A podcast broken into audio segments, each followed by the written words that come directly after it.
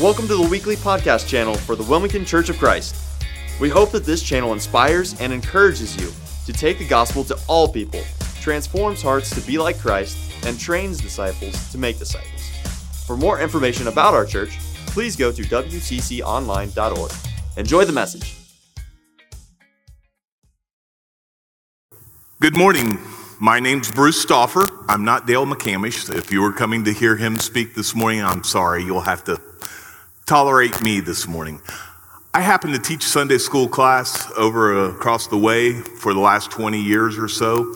And about two months ago, Dale asked me, "Bruce, would you be willing to preach on this Sunday?" I took a deep breath. Then he followed up by saying, "The book of Revelation will be over by then."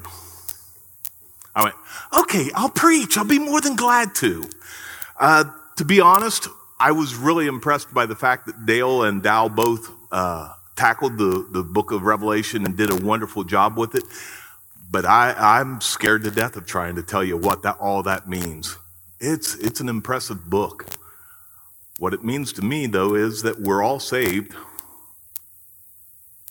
as long as we believe in Jesus Christ and follow his teachings. And everything's going to work out from there. Which got me thinking about what to preach today. Because, you know, this has been the year of crises. Everything's been a crisis. And Dale called me up a couple weeks later and said, "Bruce, the series of lessons that I want to teach on after the book of Revelation is over is called You Ask For It. Will your sermon fit in that?" And I thought about it, and I went, yes. You asked for it. When we're facing crises, the question is, how do we stay faithful to Christ? And if that's been a question that's run through your mind over the last six months, listen up this morning. Because that's what I've been looking at for the last couple of months. It's an interesting study. And it all beca- it's all because of what's going on around us. You remember what it's been like this last six months. The very first month, the very first week of the month of the year, we had Australia going up in flames. You remember that? It just doesn't seem like that was only six months ago. But yes, six months ago, we were all worried that Australia was going to burn. And then it was an impeachment papers going from the House of Representatives to the Senate. And then, of course, it was Kobe Bryant dying. That was a shocker. I can remember being at the gym there at Planet Fitness and seeing people actually stopping what they were doing and going, wow, never thought that would happen. Like, that's big news compared to what else has happened.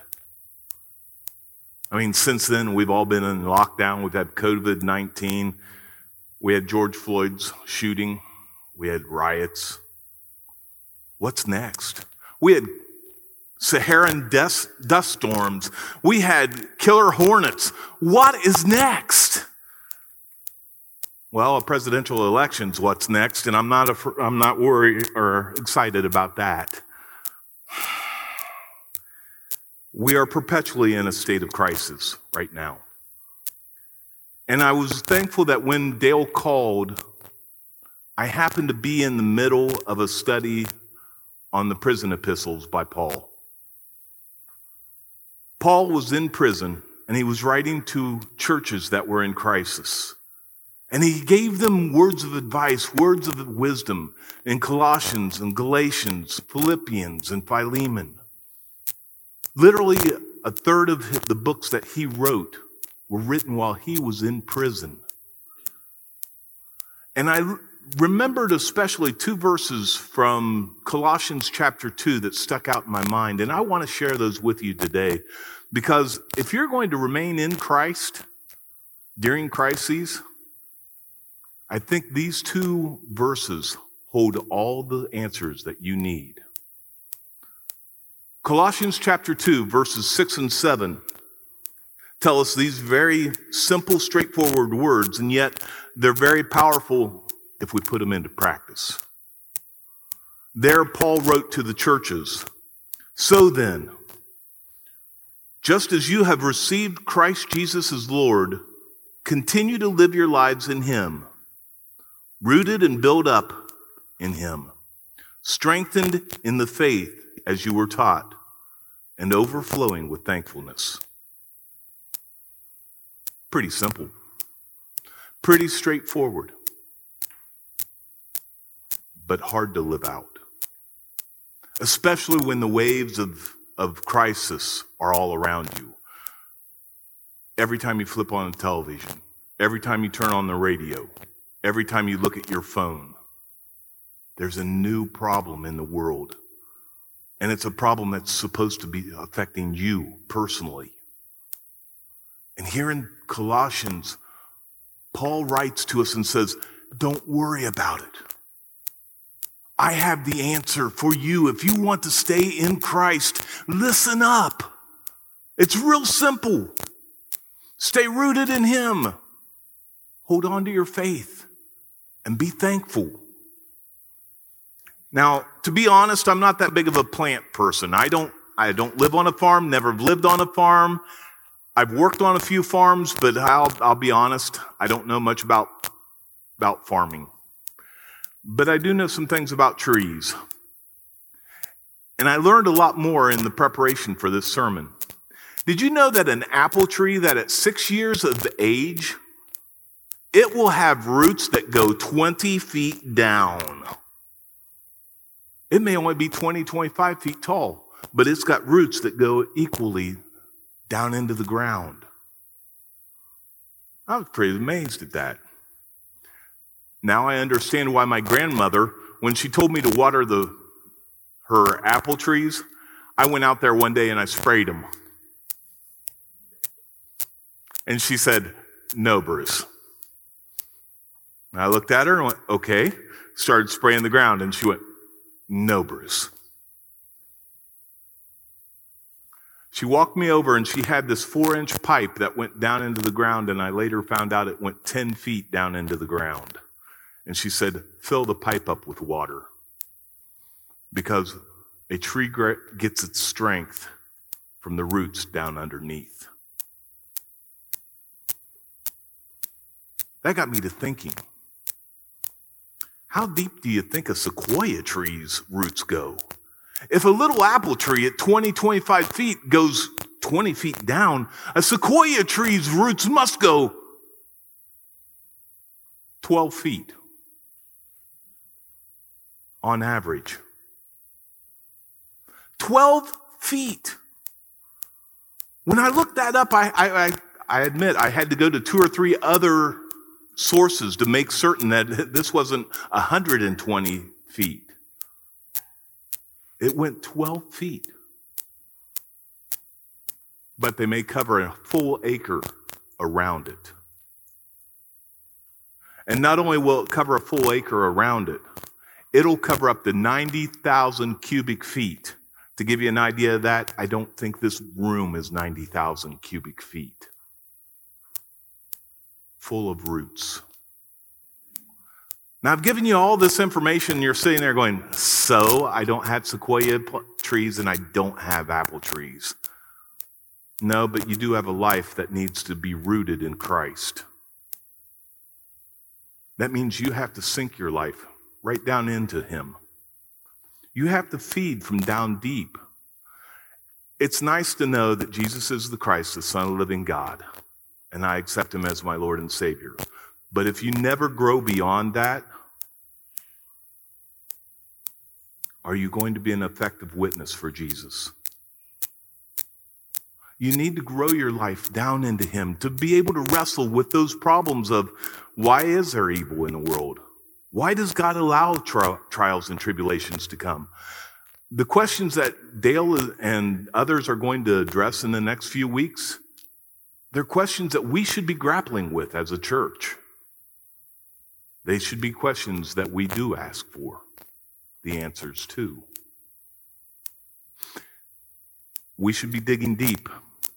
And I love that part. Trust me, I'll dig as deep down in, and I'll sit there and have conversations with you about premillennial or amillennial or all those other things as long as you want.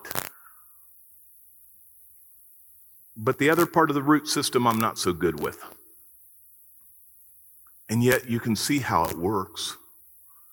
If we're to have a root system like a sequoia tree, that's the perfect picture of a church. Winding out our roots to one another, holding one another up. Did you know that sequoia trees rarely grow by themselves? They almost always grow in groves, because after they've grown up so tall, they need the support of others around them. That may be true for you in your Christian walk as well. You may need somebody else to wind their roots in with yours, to strengthen you, to encourage you, to help hold you up when the storms come, and for you to also help hold others up. I'll be honest with you, I love to sink my, my roots down, but reaching out, I'm having to work at that. And I didn't realize it until this dry period of time over the last four or five months, how lacking I was in that reaching out portion of my root system. How needful I am in that. I need the church around me. I need my brothers and sisters in Christ. I need your smiles every once in a while, just to be honest. I need the words of encouragement. And I know that if I do, you probably do too. The Word of God says that we are to be rooted in Christ. We're to sink our, our, our roots right down into Jesus. But it also goes ahead and says that we are to be strengthened in our faith as we've been taught. Now, what is faith? Well, faith is the substance of things hoped for and the evidence of things not seen, according to Hebrews chapter eleven. I tend to think of faith as being more of putting into action those things that you cannot prove, but the beliefs that you hold. Faith is actually living your life according to evidence that goes contrary to what you see. And that's hard to do, folks. I'm going to be very blunt about that. It means that we've got to change some things in the way that we live our lives. The way that I want to live my life is I know things and I'm going to be combative with it. But do you think Christ wants us to be combative? Or do you want to Does he want us to live in peace in as much as it is possible?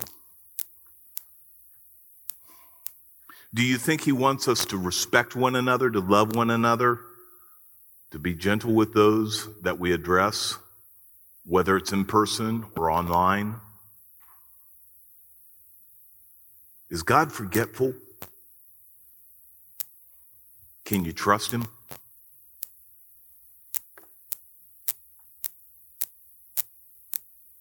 Having faith means putting yourself out there,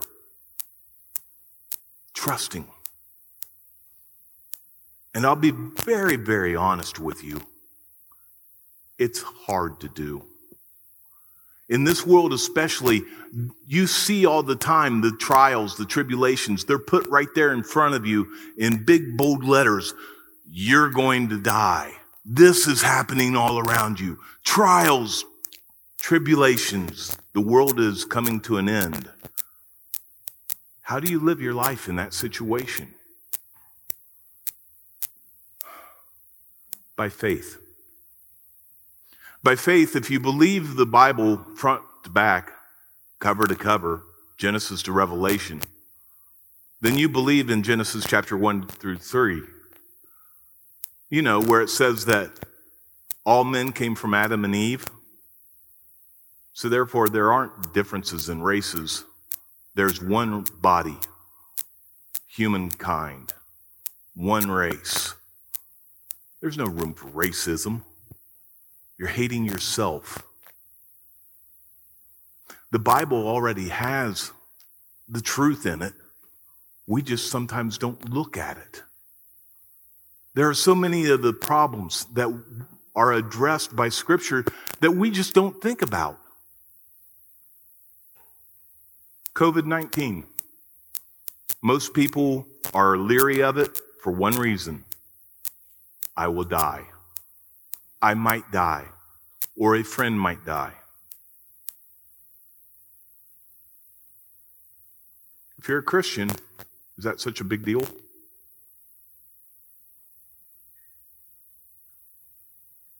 For me to live is Christ, to die is gain, according to Paul. Paul also wrote, and these words were are something that were spoken at my both of my parents' funerals. They come from Romans chapter eight, and I think they're some of the most powerful words in Scripture. Who shall separate us from the love of Christ? Shall trouble or hardship or persecution or famine or nakedness or danger or the sword? As it's written, for your sake we face death all the day long. We are considered as sheep to be slaughtered. No, in all these things we are more than conquerors through him who loves us.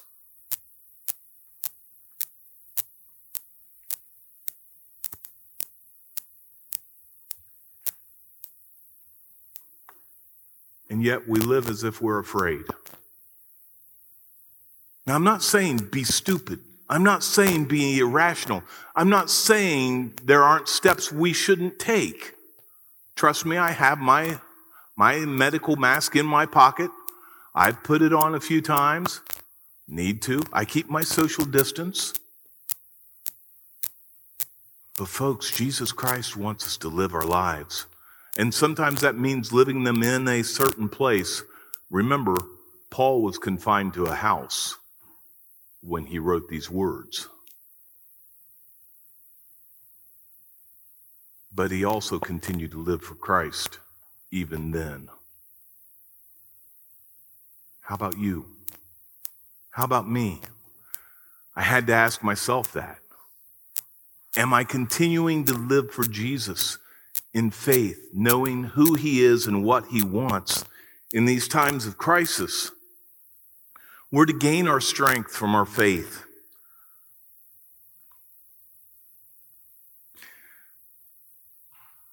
You ever write things down and you look at them and you go, oh boy, I really don't want to say this part. I, I, I do, the words here are, are written. Let me meddle for a moment. That kind of gives you an idea of what I'm going to do. I, I'm going to go meddle and I'm going to go stomping on some toes, and I hope you don't mind it. But the fact of the matter is, these questions need to be asked of you. Have you spent more time researching covid nineteen than you have looking at your salvation in the Scriptures over the last five months?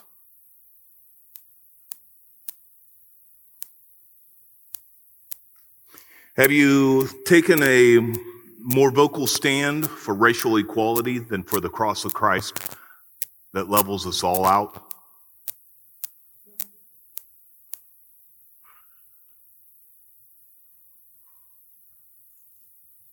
Are you more concerned about the burnt feet of koala bears than the fact that your neighbor may spend all of eternity burning if you don't walk across the street and tell them that they need Jesus?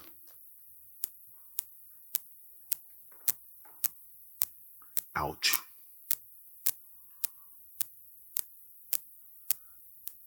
Told you I was going to meddle.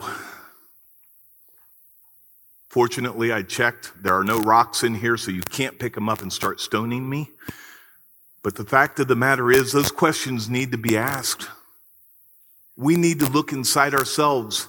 And if we don't aren't answering those things by saying, yes, I'm more concerned about my neighbor.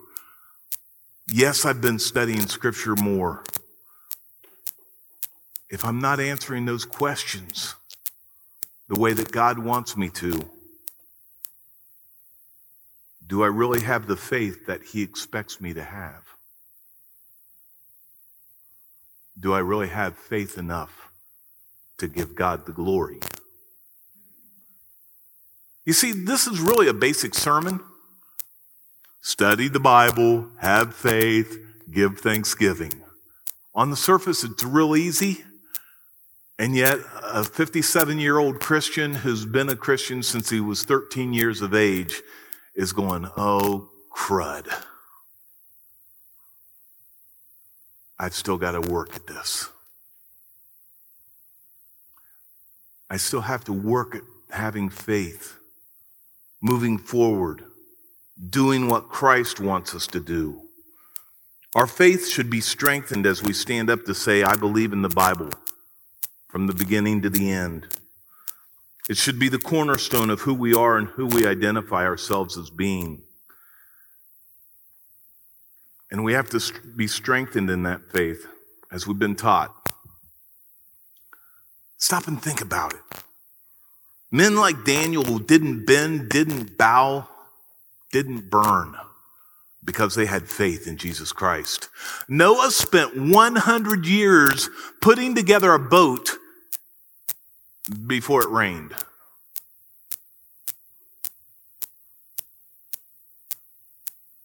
Peter and John were in j- jail singing before Jesus, before the angel released them. What are you doing in faith, living and expecting what God will do in the future? What are you doing outside of what you can see might succeed to go into the future to what God sees as the future for you?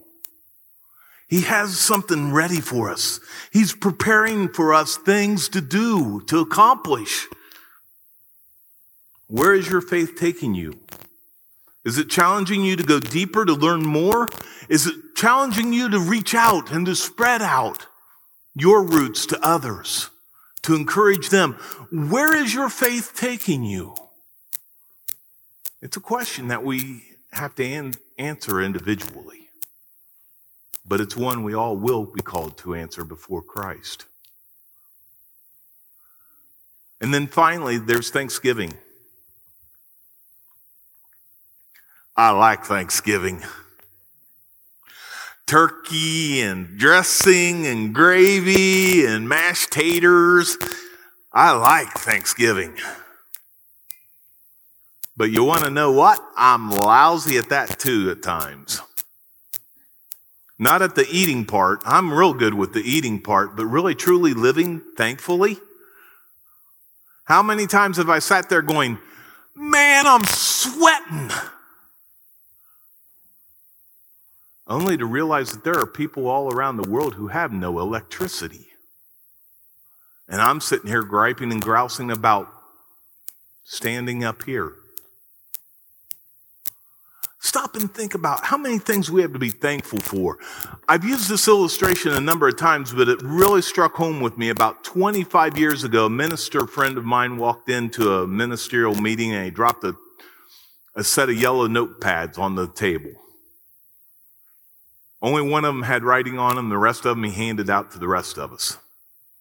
He said, I want you to write one thing you're thankful for on every line of that fifty-page notebook. He said, I went three pages before I wrote down one physical thing. The first three pages, I want you to put spiritual things you're thankful for. What? He sat there and he started reading off. I'm thankful for the Bible. I'm thankful for God's love. I'm thankful for the fact that he sent his son to die for me.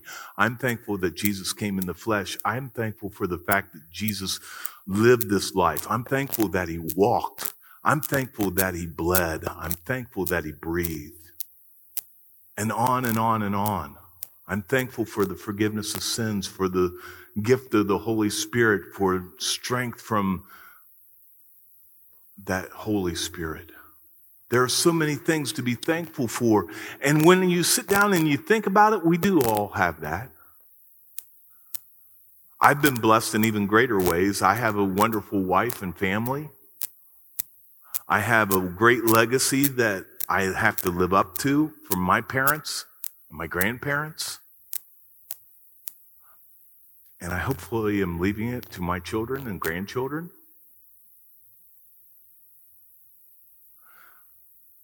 Thanksgiving is something that really is more than just food.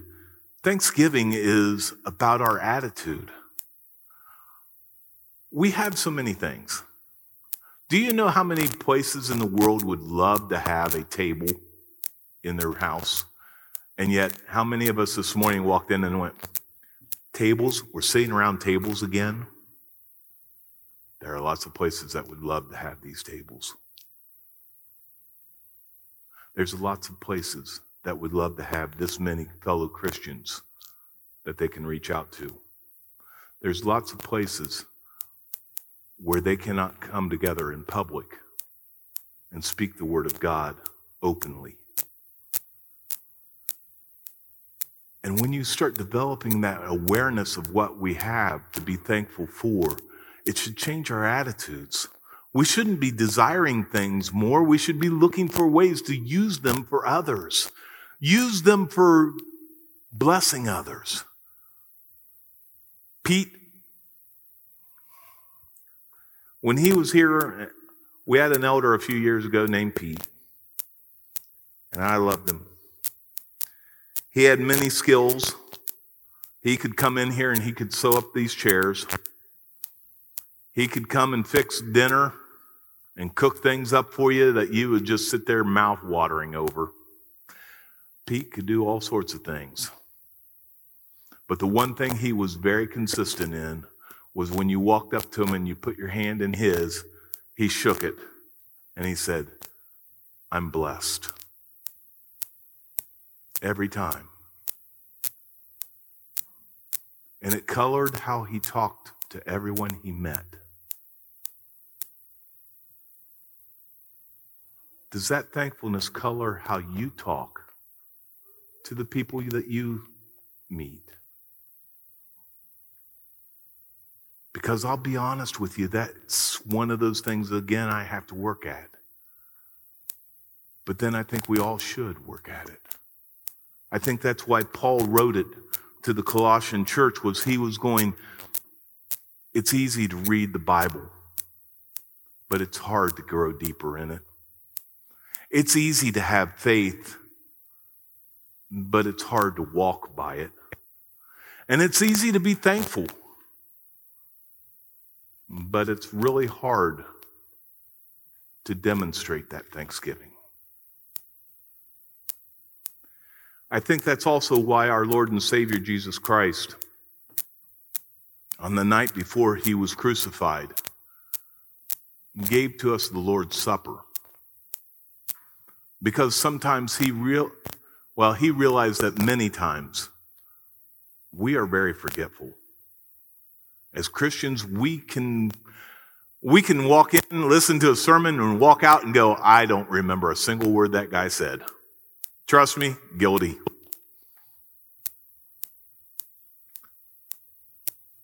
But I'll be very blunt about it. We dare not ever forget the sacrifice that was given by Jesus Christ. Because without that sacrifice, we are condemned to suffer the penalty for our own sins. If there's nothing else that you're thankful for today, be thankful for the fact that Jesus Christ said, excuse me, let me take their penalty. Let me take upon my shoulders their guilt, their sin. And if they will listen to me and come unto me,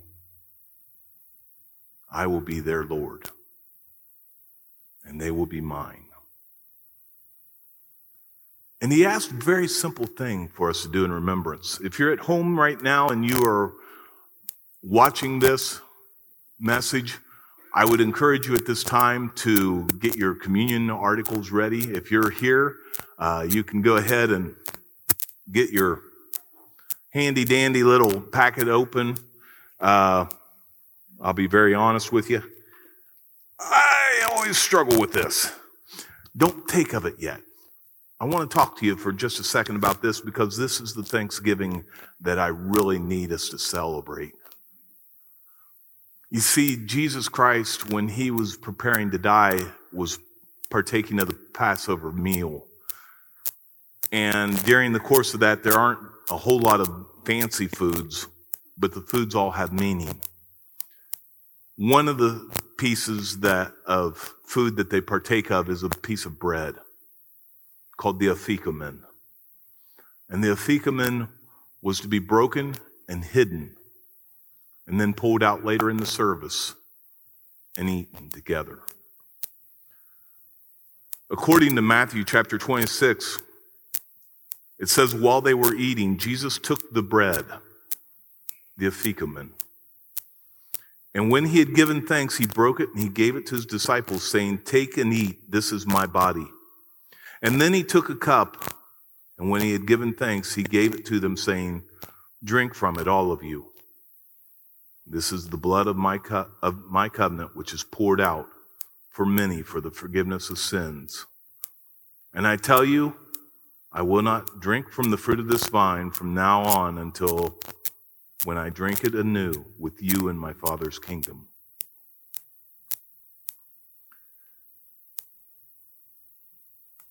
There's Thanksgiving. It's not turkey and mashed taters and dressing.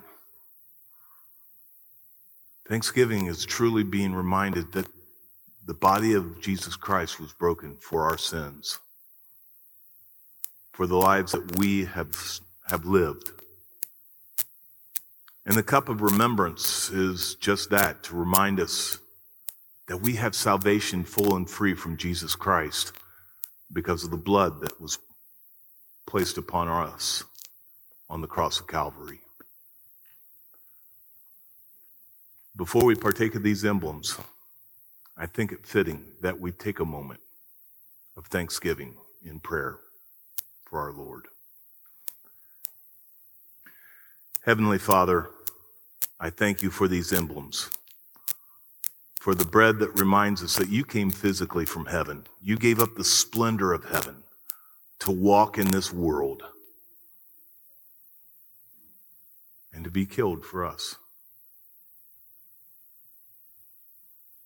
to set for us an example, to live for us according to your teachings, and Father, to be raised anew, to give us hope in something we can't see, but have to live in faith by. And Father, I thank you for the emblem of the cup, the fruit of the vine, that reminds us that your blood covers over the sins, making us eligible to be your people, as you are our God. Father God in heaven, I pray that you will bless these emblems and bless those that partake of them, that we may be drawn closer to you as we partake of the, them just now. And these things I pray in Jesus' name. Amen. Would you take a moment and communion with your Lord?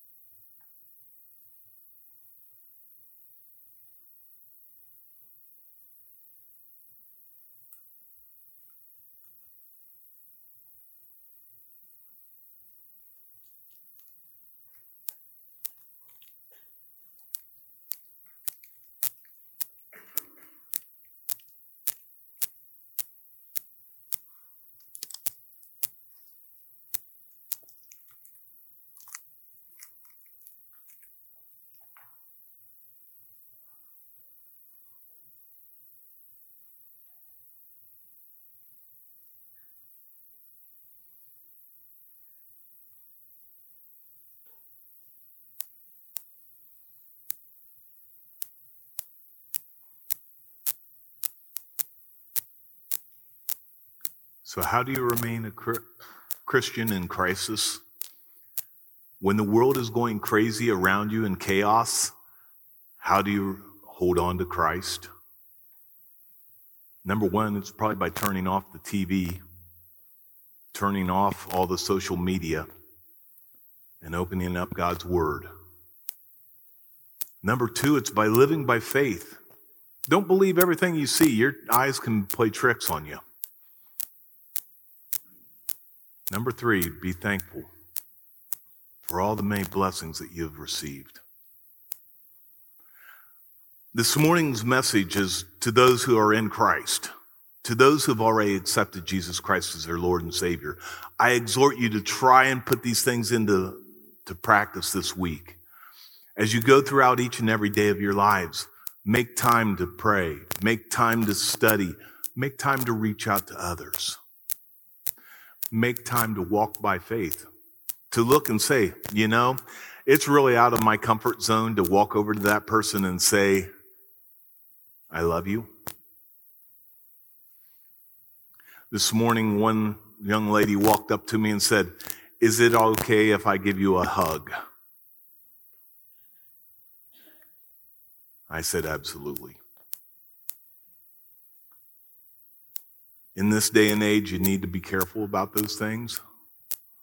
But on the other hand, there are a lot of people out there right now who need somebody, maybe not to give them a hug, but certainly to show them some love. Will you be the person to act in, in faith to reach out to those folks? And finally, will you live in a life of thanksgiving?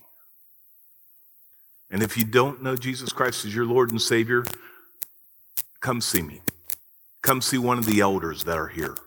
Come see Dale or one of the staff during the, the week. Don't put it off. Because as many crises have come up, I don't know what's around the corner. I've seen things online that say Godzilla's coming.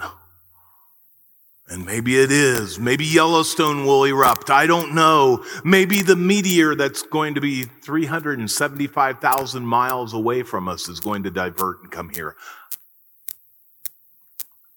Or maybe you'll be hit by a car out on Rombach Avenue.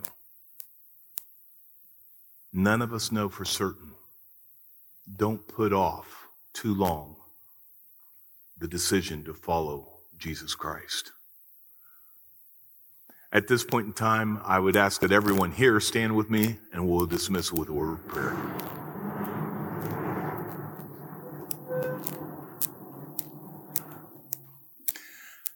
Heavenly Father, I thank you so much for your church. It's not this building, it's the people that have gathered together today in your name. And I pray, Father, that as your church goes forth from this building, that we will take the, the message of Christ, of love, compassion, of humility, and thanksgiving to others. And Father, that we will reach out to them in, in the spirit of compassion that your Son had for us. I pray, Father, that your name will be glorified in what we say and do.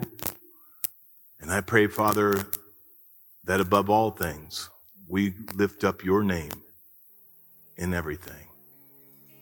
And this is my prayer in Jesus' name. Amen.